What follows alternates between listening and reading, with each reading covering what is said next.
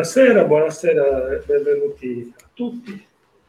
Sono molto contento perché l'anno scorso Tinta e Foschi è stato fatto completamente online per ovvi motivi. E quest'anno timidamente stiamo cercando di avere alcuni incontri in presenza e avere gli autori in presenza, secondo un'altra cosa. Io ringrazio molto appunto per questo Anna Testito, Maffè, Arianna, scusa, che è venuta per il suo primo romanzo, tra l'altro, e Bruno Morchio, che non è una vecchia conoscenza di Tinta e Foschi, creatore del personaggio di Bacci Pagano, a cui tutti siamo molto affezionati. Io dovrei moderare questo incontro e fare delle domande, eccetera, però siccome abbiamo due giallisti, ho pensato che saranno suo marito e moglie, ho pensato che forse è meglio che Arianna faccia delle domande a Bruno, viceversa Bruno le faccia ad Arianna, così almeno io riposo e me l'ascolto, me la godo anche la sera. Ce la cantiamo, ce la suoniamo. Vabbè, ma è giusto così. Due cose sui libri. Il libro di Arianna è bellissimo, io veramente l'ho divorato, nel senso che le prime pagine, sai, a volte succede che dovendo presentare dei libri te li devi leggere per forza, anche di autori importanti, eccetera. Invece poi mi sono appassionato, insomma non potevo staccare, per cui mi chiamavano, guarda c'è un attimo da fare, perché fino a quando non sono arrivato alla fine, anche perché è un libro che ha un bel ritmo e soprattutto alla fine c'è un paio di sorprese che tengono proprio il lettore inchiodato alla pagina. Di Bacci che dire, è ormai un vecchio amico, insomma, poi noi da genovesi d'origine che abbiamo vissuto, io anche mia fratelli tanti anni nel centro storico di Genova, sono particolarmente legato al personaggio. Bruno gentilmente mi ha mandato il libro invece in formato PDF, poi me l'ha spedito quello vero a scuola, perciò l'ho letto anche quello avidamente, perché quando ti affeziona un personaggio è chiaro che non aspetti altro che esca il nuovo libro per poterlo consumare. Chiedo subito una cosa ad Arianna e poi vi lascio al vostro dibattito che mi inserirò. Viale Bligny, perché Viale Bligny? Ma guarda, perché Milano? Perché qua abbiamo un genovese doc e il suo personaggio è un genovese doc che si muove proprio dentro il centro storico di Genova. Invece tu, l'esordio. Io sì, sono una genovese che si è innamorata di questo luogo che si trova in Viale Bligny, è un civico 42, che si trova vicino alla Bocconi. È un posto molto particolare, è un palazzo mondo abitato da multietnie, in genere è sempre stato abitato dalle persone del sud che venivano a lavorare al nord, prima del sud Italia e poi adesso del sud del mondo. Ci sono passati tutti, c'è stato Vallanzasca, una cellula di Al Qaeda, grandi lavoratori, però anche spacciatori, però non solo, perché è un palazzo che ha visto anche molta creatività. Ci sono stati anche tantissimi galleristi d'arte, addirittura Maurizio Cattelan ha aperto una galleria d'arte, Ne Fontana ai tempi degli anni 90 aveva una galleria d'arte. C'è un fermento e c'è un posto ricco di storia e di vitalità. E io che sono di Genova ci ho un po' riconosciuto e ritrovato un po' la Genova di De André, la Genova di De André dei Vicoli, dove peraltro vivo nel centro storico. E c'è questo filo rosso che mi ha richiamato. L'ho conosciuto grazie a mia cugina che abitava lì vicino, quindi io spesso andavo, passavo di lì, avevo proprio una forma di attrazione quasi ipnotica verso questo palazzo, che è veramente, veramente affascinante. E sono stupita che a Milano non l'abbia mai descritto nessuno in nessun romanzo. Invece con Bacci facciamo un passo indietro nel tempo, insomma. Non sono le prime indagini di qualche romanzo fa, però è un momento anche cruciale della sua vita, perché cambia casa e poi andrà a abitare dove abbiamo conosciuto, insomma, nel suo appartamento con attivo ufficio. Come mai questo salto indietro nel tempo? Ma diciamo, intanto buonasera a tutti e sono molto contento di essere tornato in Terra Sarda, dove peraltro ho ambientato l'unica mia storia extra genovese dei 14 romanzi scritti su Bacci Pagano. Dunque, ci sono due ragioni. Una è diciamo intrinseca alla storia. È ambientato nel 94, che è stato comunque un anno di turbolenze e di cambiamenti nel paese, e mi sembrava che fosse utile parlare del passato, di un passato che però richiama molto il presente. Quindi c'è sicuramente questo riferimento anche al presente.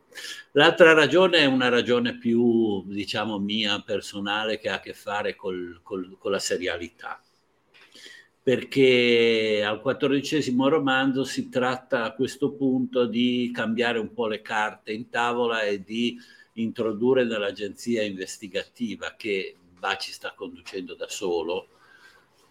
Bacci ha superato i 65, insomma, ha bisogno di qualcuno. Il lavoro è un lavoro pesante, non può farlo da solo.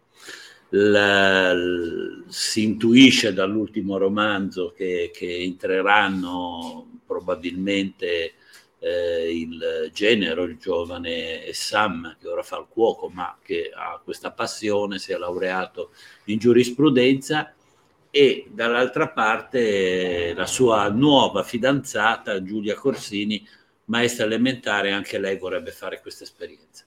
Quindi devo un po' tararmi per un'agenzia investigativa con 3 personaggi, e dopo 14 romanzi in cui ho fatto indagare quest'uomo sempre da solo, questo lupo solitario, ho bisogno di tempo, e quindi ho deciso di fare questo prequel. Avevo già fatto quello della prima indagine, Uno sporco lavoro, l'85, e quindi avevo bisogno di una pausa. Però il prossimo vi posso assicurare che sarà ambientato nel presente. Andrea De Curtis, il tuo personaggio, il raccontatore, viene fuori come viene fuori, e anche il fatto che lei si muova in un ambiente particolare, che è quello dell'arte, di critici d'arte, delle gallerie d'arte. Come ti viene in mente questa cosa? Ma Andrea De Curtis è un personaggio che è nato prima da 2 racconti, nei quali compariva in 2 raccolte di noir, e mi è nata da subito una donna conflittuale, complicata. Ha un suo passato, quasi una colpa che si porta dietro fin dall'infanzia, fin da quando era bambina, e che però sarà una cosa molto, molto devastante per lei, che le segnerà completamente la vita. Non ve lo dico, altrimenti non leggerete mai il libro. E quindi lei si ritrova a fare la poliziotta, però odia fare questo mestiere, quindi lei vorrebbe ogni volta cambiarlo, ma ogni volta che decide di cambiarlo succede qualcosa. Lei non può farne a meno, perché comunque ha un grande senso del dovere, e si trova quindi a già essere conflittuale continuamente.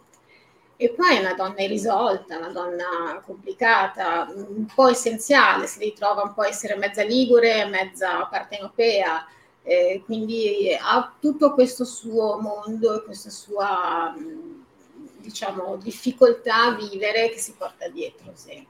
Già dal nome, un nome maschile, quindi tutti si aspettano di vederne arrivare un uomo, invece arriva una donna, quindi ogni volta rimangono tutti in un ambiente più maschilista, quindi ho voluto proprio metterla alla prova fino all'ultimo. Poi vabbè, l'ambiente d'arte, perché io ho avuto una zia pittrice che era un'iconografa, ci muoviamo nel mondo dell'arte sia contemporanea che dell'arte sacra, e quindi l'iconografia.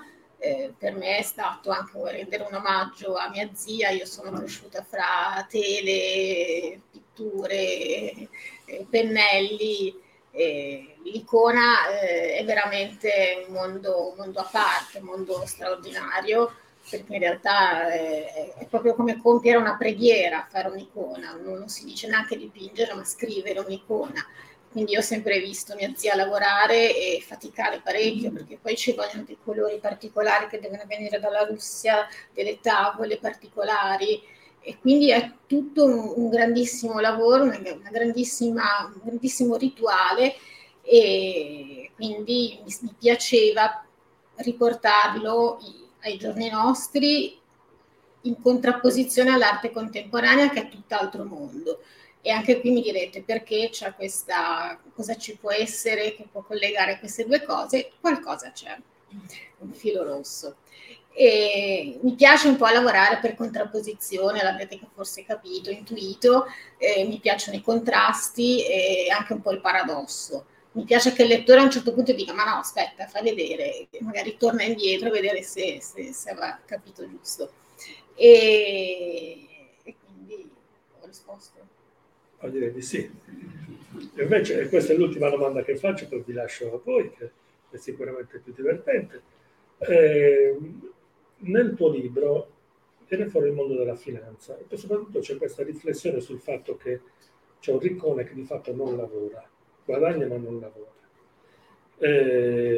Questa è la prima domanda. La seconda invece è Bacci, nelle sue storie, vive molto il suo passato, qua invece lo vive meno, è più una storia che si sviluppa nel presente. Certo, ci sono dei riferimenti, però per essere un romanzo ambientato, diciamo, non dico all'inizio della sua carriera, ma quasi, c'è molto meno il legame con il suo passato, che turbolento, insomma, che ha visto dei trascorsi complicati, la prigione, insomma, la storia drammatica degli anni 70. Così. Queste due cose, com'è che ti è venuto in mente di sistemare dentro il romanzo? Cioè, una come l'hai messa e l'altra perché l'hai sviluppata così? Ma in realtà questo è un romanzo in cui più che...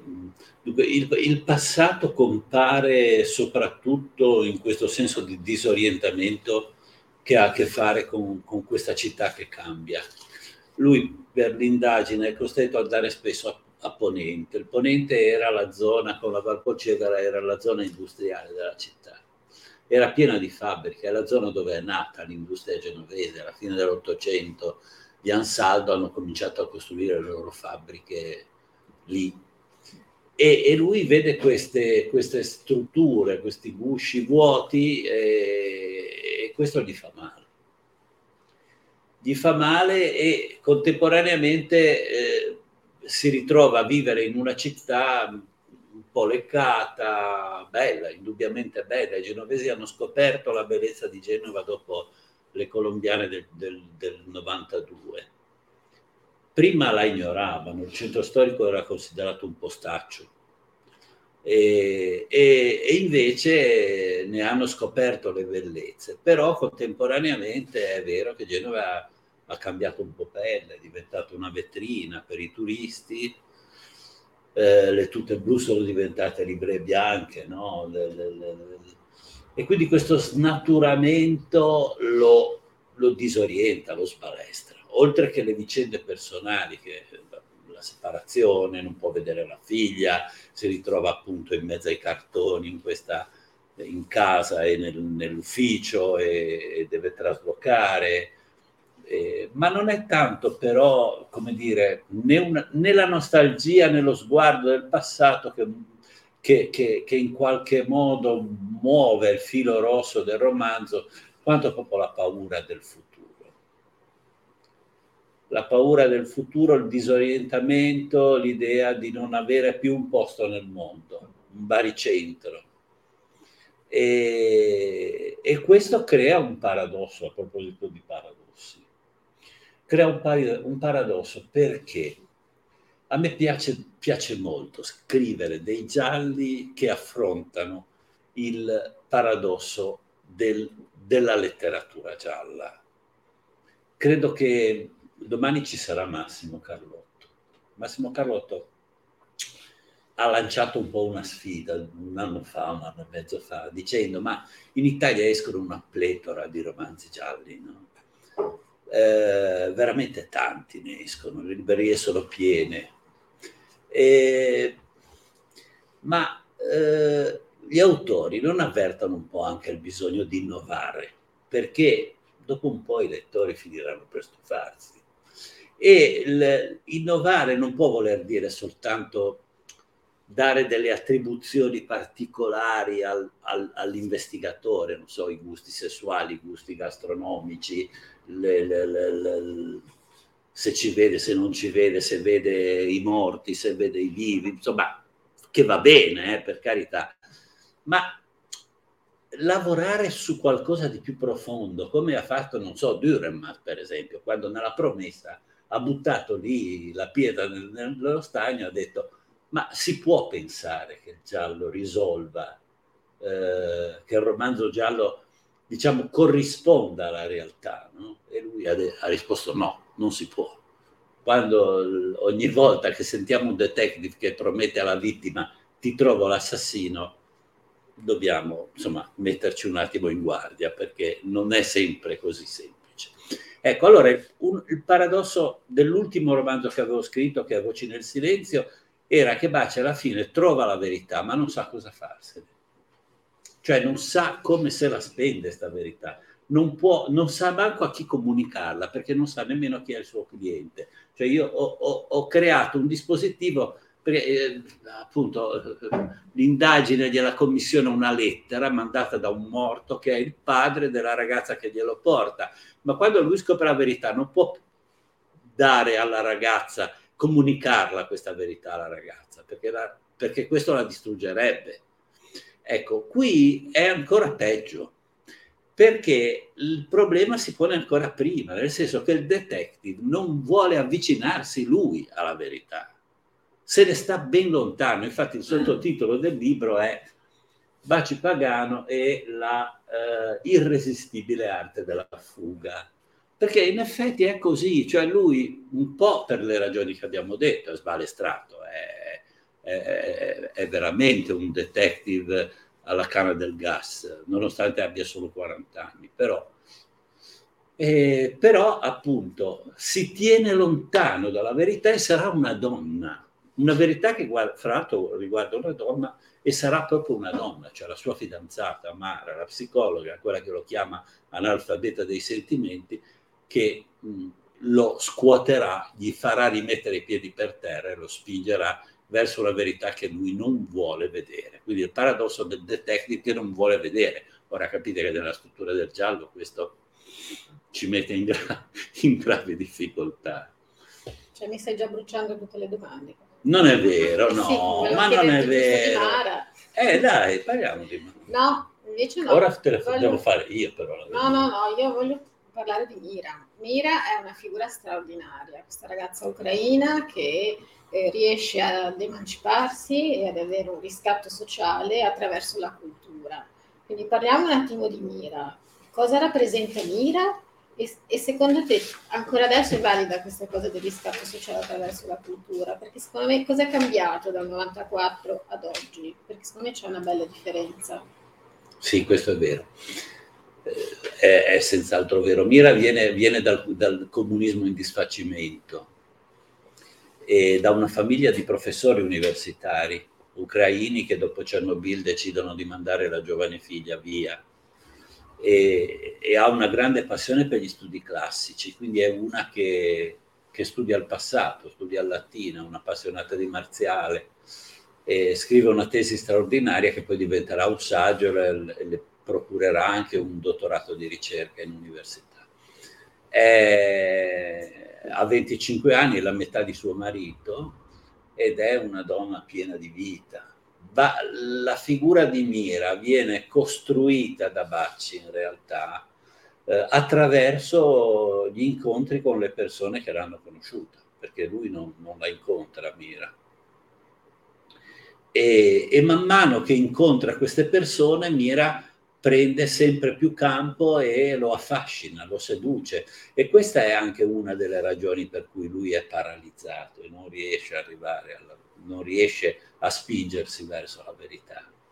Perché in qualche modo, come ha paura del futuro, ha paura di scoprire la verità su Mira, che è il futuro. Mara, la fidanzata di Bacci, lo dice chiaro e tondo, dice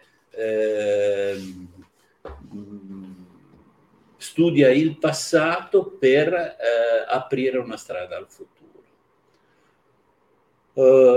Non lo so se la cultura, diciamo, gli ascensori sociali in Italia sono in gran parte bloccati. Io li vedo particolarmente bloccati nella mia città, la città dove vivo, e quindi che la cultura possa essere un veicolo di emancipazione dal punto di vista sociale ho qualche dubbio. Però posso dire una cosa, che molte città del sud, soprattutto, penso Napoli, penso Palermo, in parte anche Cagliari, la Sardegna, secondo me, dal punto di vista culturale stanno esprimendo una vitalità che noi non conosciamo, che noi non abbiamo più.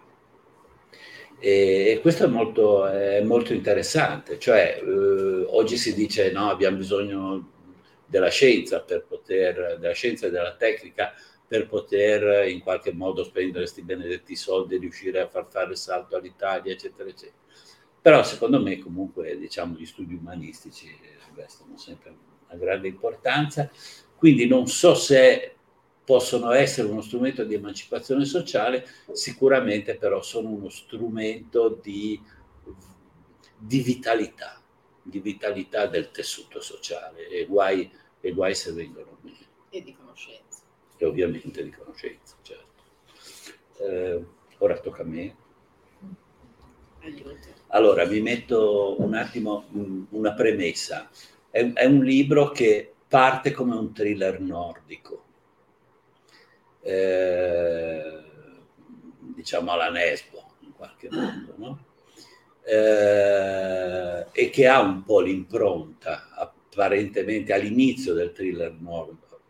Del thriller nordico conserva sicuramente il ritmo, la tensione, ma poi vira su un altro binario che centra invece l'attenzione sulle relazioni. Cioè questo è un libro di letteratura, perché è un libro che punta il fuoco sulla letteratura. E tra queste relazioni ce ne sono alcune particolarmente significative di cui vorrei che ci dicessi qualcosa. La prima è quella tra questo vicequestore, donna tormentata che non riesce a trovare un posto nel mondo e però contemporaneamente determinata ad andare fino in fondo nel suo lavoro, che è Andrea De Curtis, e un personaggio straordinario secondo me che è la trans Marlena, che lei conosce proprio al Bligny. Il Bligny è il palazzo, è il luogo dove c'è l'incontro di questi due destini, no? E l'altra relazione di cui vorrei che ci parlassi un po', che secondo me ha un notevole spessore, è quello tra una bellissima donna che è Sofì e il marito Marco, che è un'altra relazione molto interessante, intricata, complicata, su cui la penna di Arianna, devo dire, ha lavorato veramente di fino, di cesello. Wow. Dunque, sì, diciamo che è quasi un romanzo corale, ci sono diversi personaggi, a me piace... quasi un viaggio nell'anima, qualcuno l'ha definito, ed in parte è vero, mi piace proprio raccontare il cuore nero delle persone. Marlene è un personaggio che mi ha affascinato, devo dire uno dei miei preferiti, è una persona tra l'altro che ho conosciuto realmente in viaggio Genova-Roma, era una persona trans che si è seduta davanti a me e ha cominciato a raccontarmi la sua vita. E prima della transizione era un manager di una multinazionale, poi appena ha cominciato a cambiare, insomma, essere se stessa, l'anno è stato licenziato, e io ho attribuito tutte queste cose a Marlene. Marlene in realtà trova se stessa in questo palazzo. Questo palazzo, che torna sempre quasi come se fosse un personaggio, è un po' una sorta di luogo, del luogo dell'anima, una sorta di oracolo dove conosci te stesso.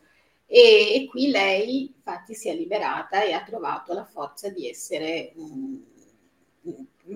diciamo una donna, una persona femminile, ed è forse uno dei personaggi più risolti di tutto il romanzo. Difatti Andrea, che è complicata, trova quasi un approdo nella figura di Marlene. Marlene si occupa di lei, si occupa e si preoccupa, le fa trovare, sa che lei è di origini genovesi, le fa trovare la focaccia che trova in un panificio particolare, gliela porta, si prende cura di lei quando è stanca, quando fa queste sue indagini senza sosta, e quindi è un personaggio, direi, molto, molto, molto positivo, forse uno dei pochi ridotti. Poi abbiamo questa coppia dove c'è Sofì Martini, che è sposata con Marco Rovatti. Sofì Martini è una artista in crisi creativa, che era molto, molto amica del primo uomo assassinato. E Marco Rovatti è il figlio di un grandissimo imprenditore della Milano Bene, che però patisce questo suo essere figlio di, ed è un uomo ossessionato dalla moglie, una donna bellissima, ossessionato a tal punto che la spia, vive praticamente quasi da guardone, la osserverà attraverso proprio spie e telecamere che la ignara moglie non sa di avere addosso 24 ore su 24, quindi siamo proprio al limite dello stalkeraggio, cosa che però nessuno sa niente, no? Nessuno... E quindi queste sono due figure molto, molto complicate, ecco. E dietro a queste però ce ne sono altre, parliamo degli altri, abbiamo sì. L'ispettore Torrisi, che è l'ispettore che lavora insieme ad Andrea De Curtis, che è un po' un maschilista, macista, di quelli che proprio detesta essere, diciamo, avere una donna come capo, con la quale avrà difficoltà da relazionarsi, ma in realtà Andrea troveranno poi una loro forma di comunicazione, perché Andrea proprio a lui farà una confessione che non fa neanche a Marlene, una confessione importante della sua vita passata. E ho risposto. Certo che hai risposto. Sì. Adesso tocca a te. Ah, tocca a me, scusate. Sì, scusate. Io sono ansiosa, ma avrete notato che sono un po'... Tutta scena, sì, è vero, anche un po'. Bacci qui sembra un po', in realtà, un po'... come dicevi tu prima, sembra un po' confuso, frastornato per questa bellezza di questa donna, questa storia di questa donna. Lei l'hai già detto un po' prima. Mara praticamente lo aiuta, è determinante, no? Questo si può dire. Però lui allontana le donne, allontana Mara, però poi alla fine ne ha bisogno. Com'è questa storia? Ne parliamo? E parliamo. Perché è così... Dunque, perché in realtà non è un misogino Bacci Pagano, lui ama le donne, sì, però allo stesso tempo lei lo definisce l'alfabeta dei sentimenti. Sì, c'è da dire che qui abbiamo ancora il Bacci pre-Rosso Amaro. Rosso Amaro è un libro uscito nel 2008 che si svolge nel 2008 e che rappresenta un po' una svolta nella storia del personaggio, perché con Rosso Amaro lui compie, suo malgrado, una indagine che lo riguarda personalmente, perché praticamente va a riaprire l'album di famiglia e scopre la storia della sua famiglia. E da lì in poi Bacci cambierà, diventerà un molto meno, diciamo, più alfabetizzato dal punto di vista emotivo e sentimentale, meno, se vogliamo, protagonista, meno al centro della scena, un po' più defilato e più, come dire, testimone del suo tempo, attento a documentare, a guardare quello che succede intorno a lui. Qui nel 94 è un quarantenne ancora un po' sballato, insomma. Però rispetto alle donne sicuramente non è un maschilista, non è un rozzo, perché intanto questo mito della giovinezza, questo mito erotico che è rappresentato da Sylvie Vartan, che è uguale come una goccia d'acqua a Mira. Quando il marito dà una foto di Mira perché lui la cerchi, lui si accorge che è uguale a Sylvie Vartan. E Sylvie Vartan è stato un mito sia del marito, che si è innamorato di Mira per quello, sia di Bacci. Ma la fascinazione non viene soltanto, direi neanche tanto, dalla bellezza, viene dalla conoscenza di questa donna. E cioè quello che colpisce Bacci è questa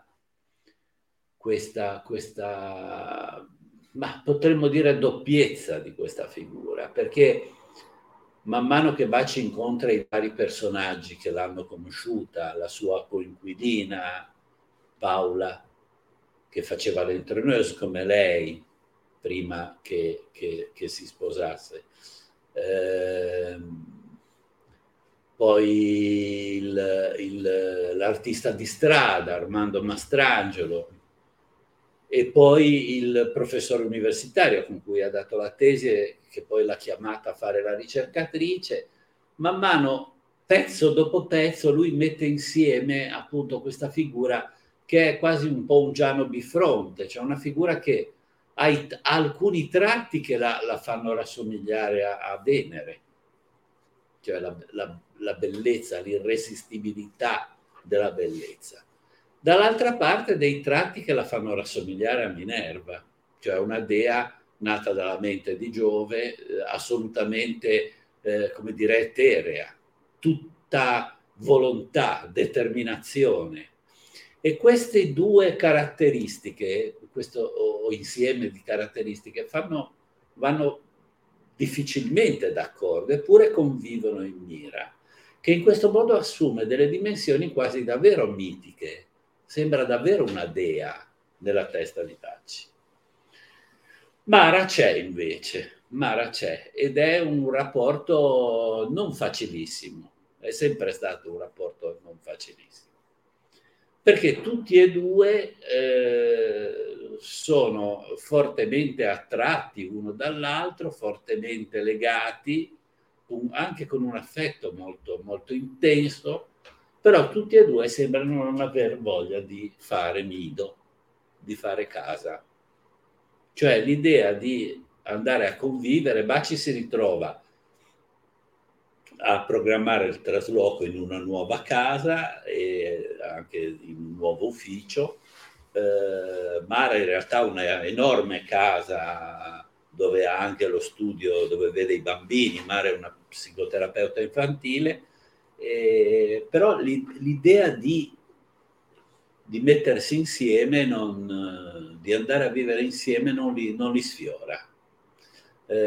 Mara gli darà le chiavi, gli dirà vieni per un periodo finché non ti sei sistemato. Lui non se l'aspettava neanche questa cosa, però evidentemente c'è qualcosa che gli impedisce di pensare a una totalità nel rapporto.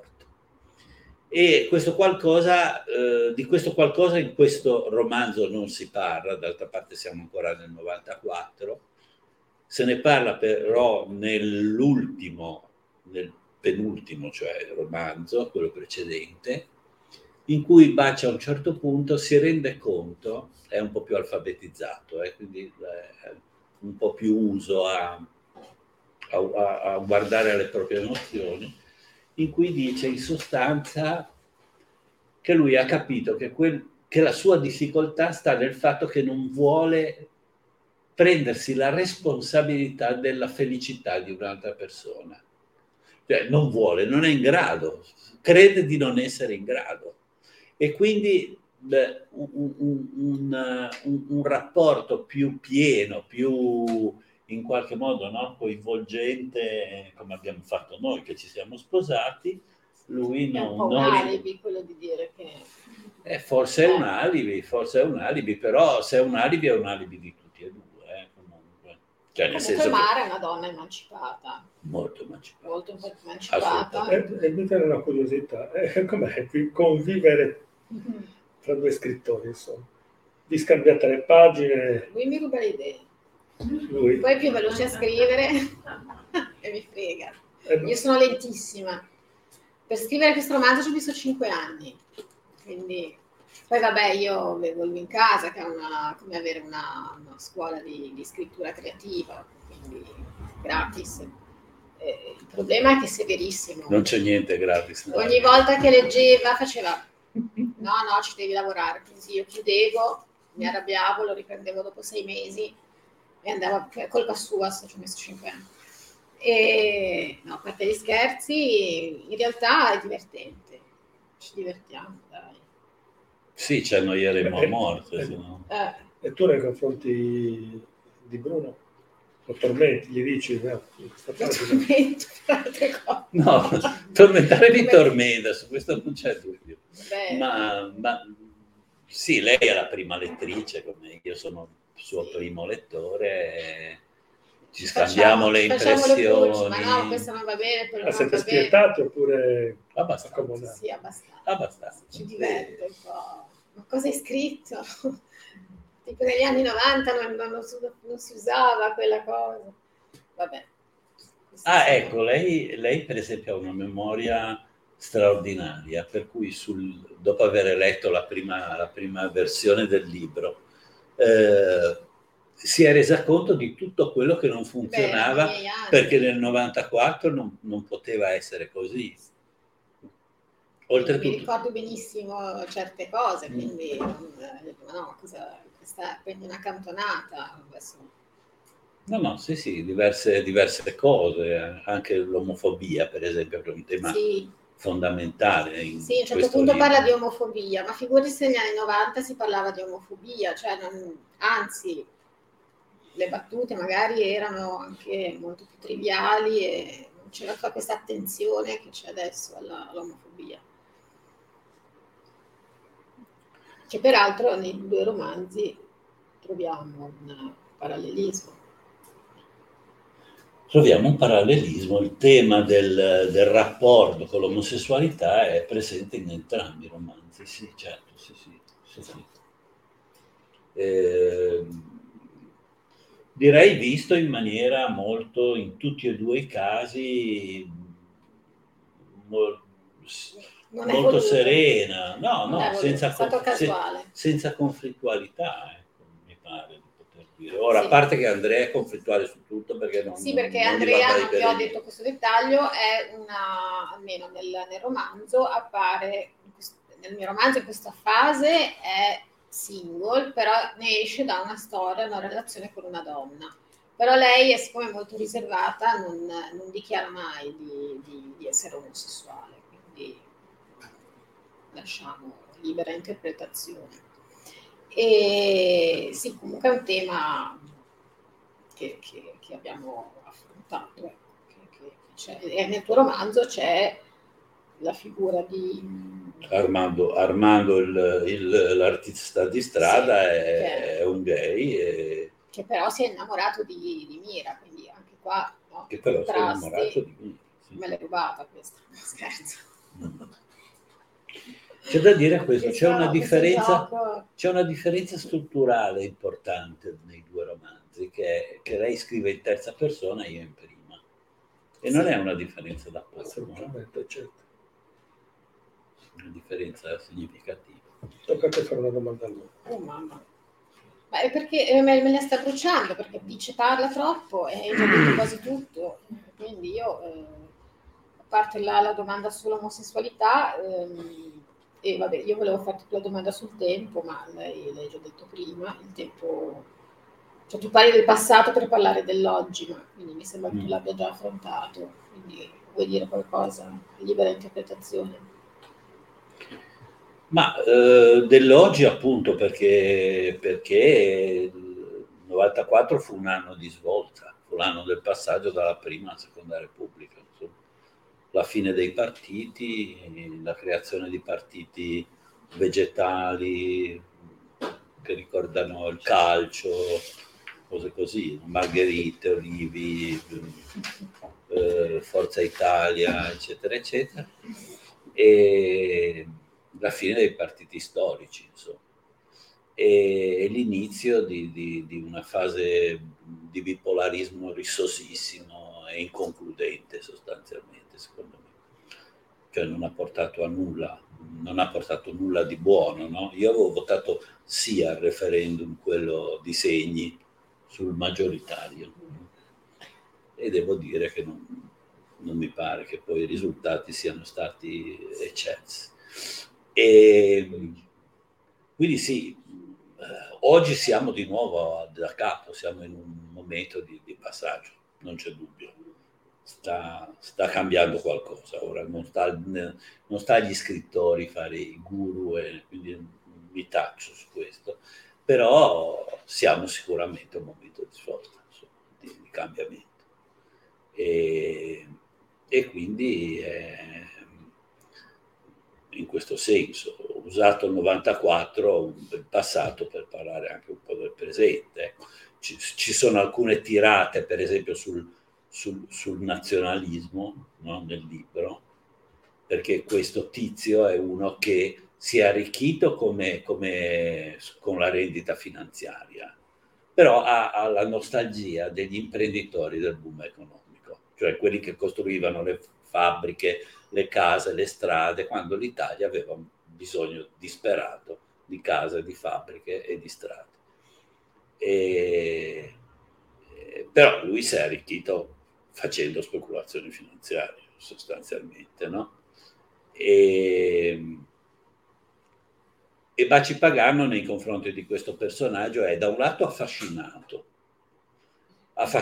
perlomeno affascinato non è il termine esatto, perché in realtà gli è antipatico, si vede subito, però un po' è identificato, perché questo qui viene dal Ponente, come lui, è figlio di un barbiere e di una commessa di fornaio della Vallestura, quindi, ed è il primo, come Bacci Pagano, della sua famiglia, dopo chissà quante generazioni, a aver frequentato il liceo e a essersi laureato. È la storia di Bacci, quest'uomo laureato in economia è il primo Pizzarro che si laurea, come Bacci è stato il primo Pagano che si è laureato nella sua famiglia. Quindi in qualche modo c'è qualcosa che lo mette in sintonia con Bacci, e questa sarà una delle ragioni, che uno dei tanti ostacoli sulla strada dell'indagine, insomma. Ma se Bacci Pagano incontrasse Andrea De Curtis? Dunque adesso sicuramente non le farebbe la corte, nel 94 gliel'avrebbe fatta, sicuro. Ma potrebbe essere anche... No, siccome Gabriella Genisi ha detto che potrebbero essere amiche con Lolita Lobosco, Gabriella Genisi la conoscete tutti, è una scrittrice di Lolita Lobosco, che è tra l'altro una fortunata serie, bellissima, e... le avevo dato il manoscritto e l'aveva letto, l'aveva apprezzato molto, mi ha regalato questa frase bellissima, dicendo: Andrea De Curtis, misteriosa, irrisolta, non sbaglia un colpo, è il nuovo indimenticabile vicequestore del panorama giallo noir italiano, lei e Lolita Lobosco potrebbero diventare grandi amiche. Chissà, magari anche con Bacci Pagano potrebbero diventare. Sarebbe molto pericoloso, dato i nostri rapporti. Secondo me è meglio non farli. Meglio che rimanga a Milano, Andrea. Io credo di sì. Forse Marlene. Marlene, magari sì. Volete chiederci qualcosa voi? Sì, esatto. C'è qualcuno che vuole fare... Vi abbiamo incuriosito, annoiato. Anche una curiosità rispetto, insomma, ai romanzi del passato. Se...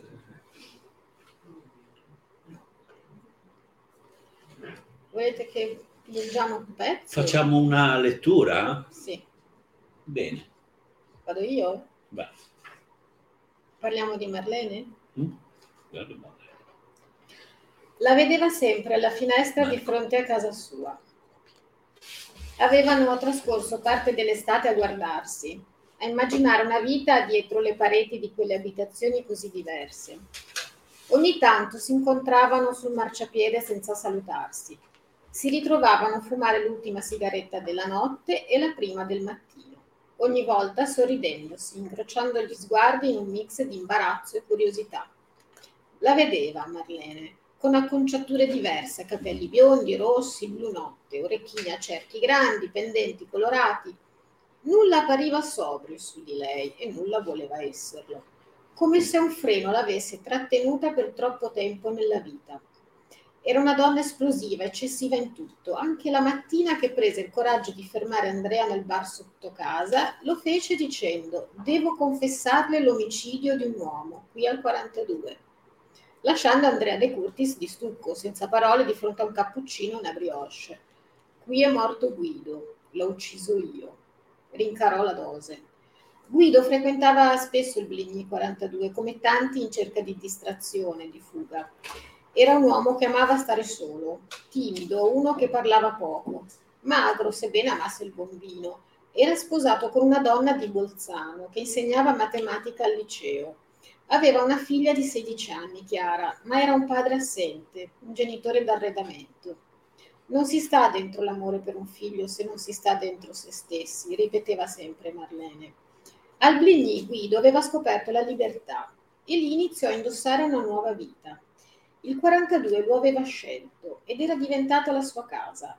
Gli hotel a 5 stelle lo aspettavano, ma lui finiva sempre per passare le ore migliori in quel vecchio e fatiscente edificio. La casa non è solo il posto in cui abiti, la casa è qualcosa di più. Puoi anche credere di sceglierla, ma alla fine lei a scegliere te. Lavorava come dirigente di una multinazionale e la sua esistenza si svolgeva tra il lavoro e la famiglia.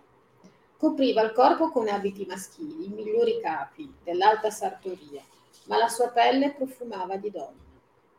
Viaggiava con il suo trolley e il suo carico di umanità pesante, sempre più pesante, fino al giorno in cui si spogliò, in quel monolocale con l'affitto agevolato e i muri scrostati, e nudo, davanti allo specchio, trovò il coraggio di liberarsi della vecchia identità e indossare una sottoveste di seta nera, i tacchi a spillo, una sciarpa fucsia al collo e stendere il rouge à lèvres di Chanel sulle labbra. Guido non c'era più. Era venuta alla luce Marlene. Questo è... Grazie.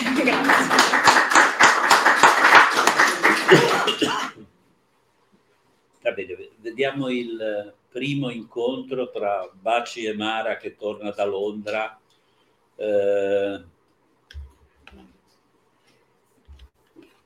Bacci è lì nel vecchio studio tutto, no, nel nuovo studio tutto carico di, pieno di scatoloni, nel pieno disordine.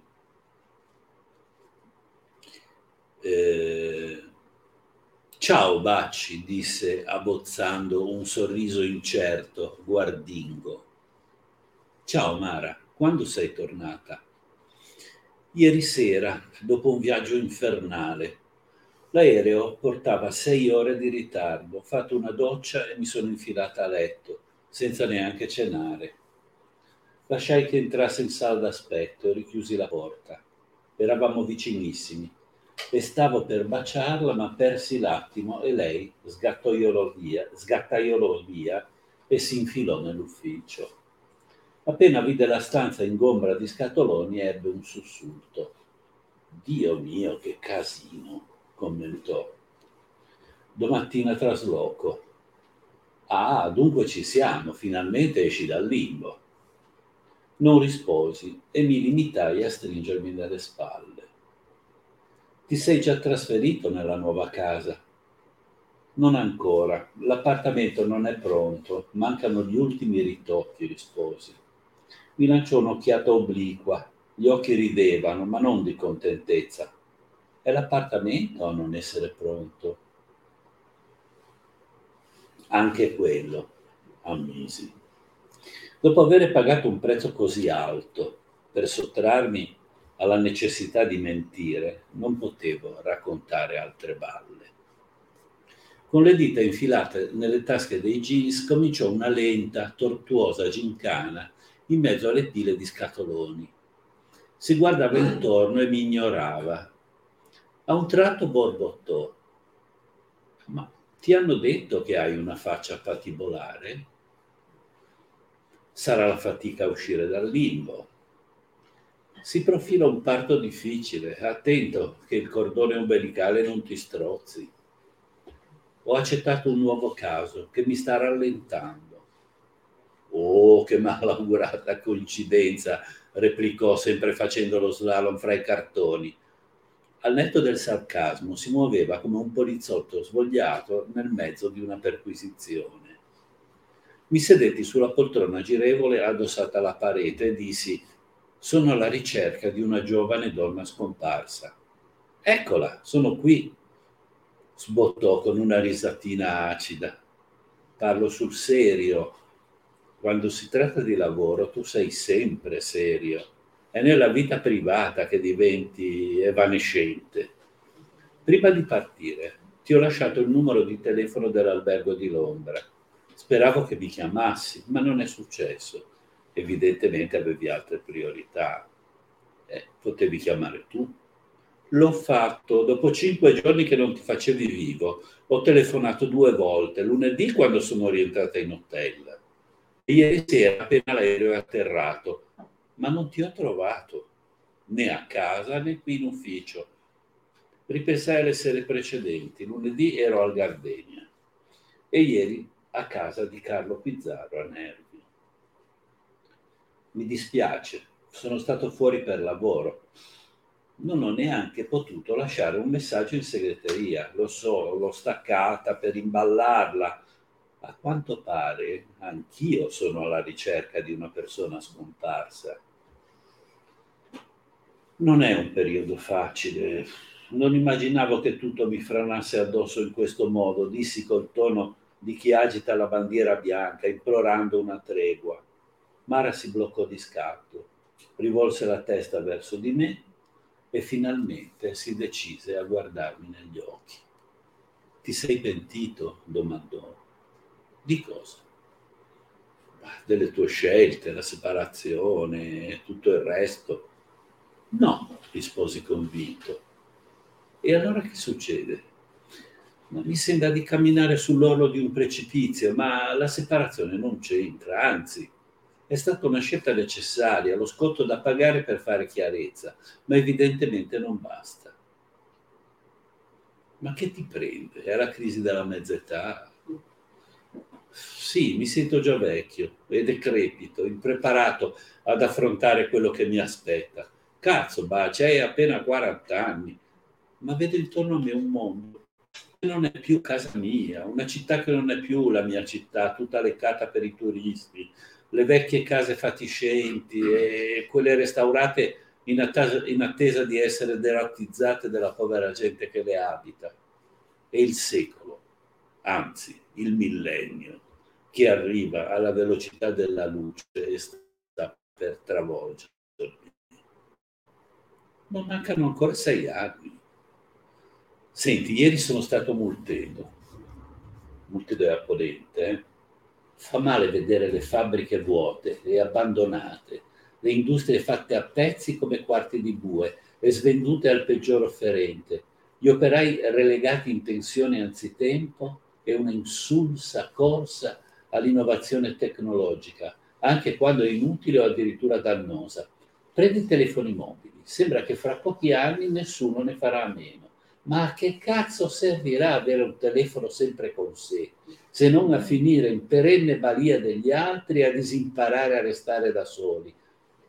E per rendere tutto più indigeribile sono tornati i fascisti al governo. Mi venne incontro con l'aria di volermi prendere a schiaffi, e in un certo senso è quello che fece. Ma ti senti quando parli? C'è una terribile definizione di Eliot che ti calza a pennello. George Eliot? No, Thomas. In hotel a Londra mi è capitato fra le mani un libro con le sue poesie. Qualche cliente lo aveva dimenticato, o forse lo ha lasciato di proposito. Gli inglesi amano gli animali, il tè e i poeti naturalizzati britannici. Ne ho trovato una che ricordavo quasi a memoria, The Hollow Man. La conosci? Gli uomini vuoti? Forse l'ho letta quando ero in carcere. Allora non ricorderai un cazzo. Eliot parla di Stuffed Men, uomini impagliati, per i quali this is the way the world ends, not with a bang, but a whimper. Questo è il modo in cui finisce il mondo, non con uno schianto, ma con un piagnisteo. Bacci, il mondo finisce con un piagnisteo. Ecco quello che sei diventato, un uomo impagliato.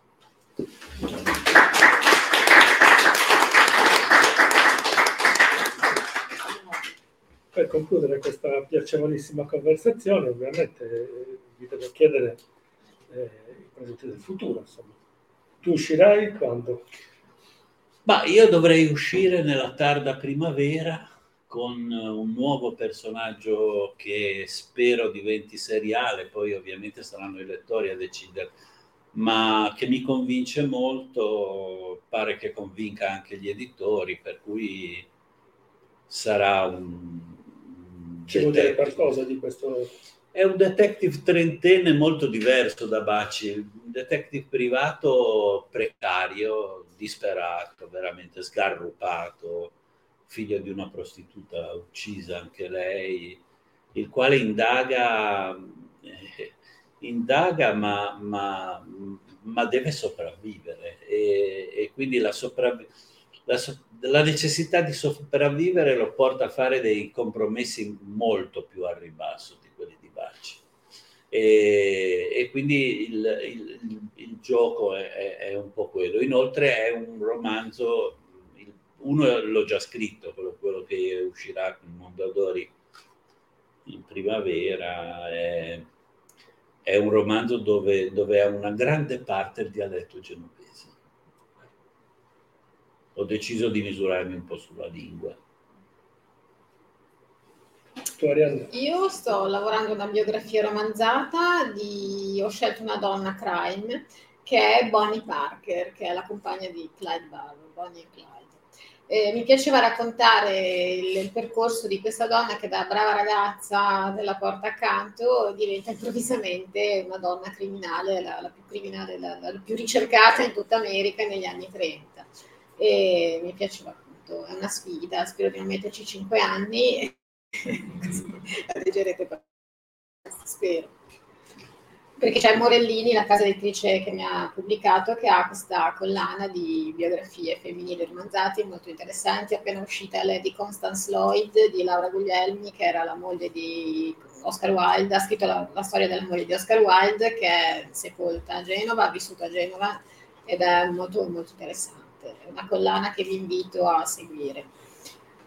E tra l'altro posso dire una cosa, piccolo sponsor, nel libro di Morellini c'è l'extended book, chi dovesse comprarlo con il QR code può trovare i 2 racconti che parlano di Andrea De Curtis, che c'è un prequel, sì, e ci sono le fotografie del Bligny, di questo famoso palazzo, e degli articoli che parlano di questo palazzo. C'è anche un riferimento, un'intervista ad un antropologo, Andrea Steid, che ha vissuto lì per un anno, e ha studiato anche lui questo posto, che è veramente affascinante. Io vi invito ad andare a cercarlo, se non qua, su internet.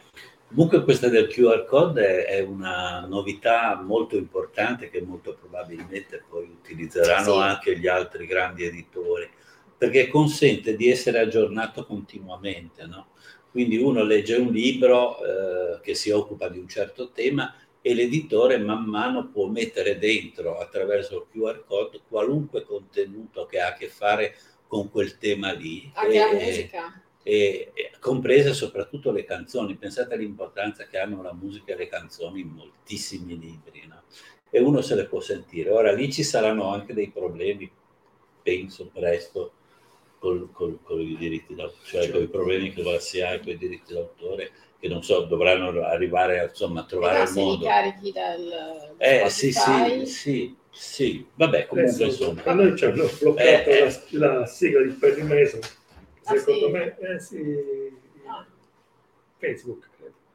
Eppure adesso i diritti sono scaduti, una cosa di 50 anni fa. Per cui, insomma, in effetti è un tema complesso. Sì, è un tema complicato, però indubbiamente è come avere un'enciclopedia attaccata al libro, no? Per cui, non so, uno legge un libro storico e può andarsi a vedere direttamente nel libro, senza andare a fare ulteriori ricerche, insomma. Quindi diventa uno strumento interessante. Bene, io vi ringrazio, soprattutto voi che siete... Noi ringraziamo te e gli organizzatori e tutti i presenti. Grazie di essere venuti. E speriamo di rivederci presto. Vi ricordo che domani sera avremo qua Massimo Carlotto. Domani ci rivediamo. Con Bruno Morchio, perché Massimo Carlotto farà una lezione sul noir. Non so se te l'ho ancora chiesto, ma tu modererai l'incontro con Carlotto rispetto al suo ultimo libro. Che meraviglia! Te lo sto dicendo adesso. Preparati stasera. C'è ancora mezza giornata per poterci lavorare. Grazie a tutti, seguiteci sui nostri canali Facebook e YouTube, fra un po' ci saranno anche podcast, cioè tutti questi incontri potranno essere rivisti, questa appunto è anche un'altra grande risorsa. Non perdiamo il piacere degli incontri in presenza, però abbiamo la possibilità anche di lavorare da remoto, che soprattutto per chi vive come in un'isola ci offre delle opportunità altrimenti impensabili. Grazie a tutti, buonasera. Vi ricordo che qua ci sono i libri. C'è la completa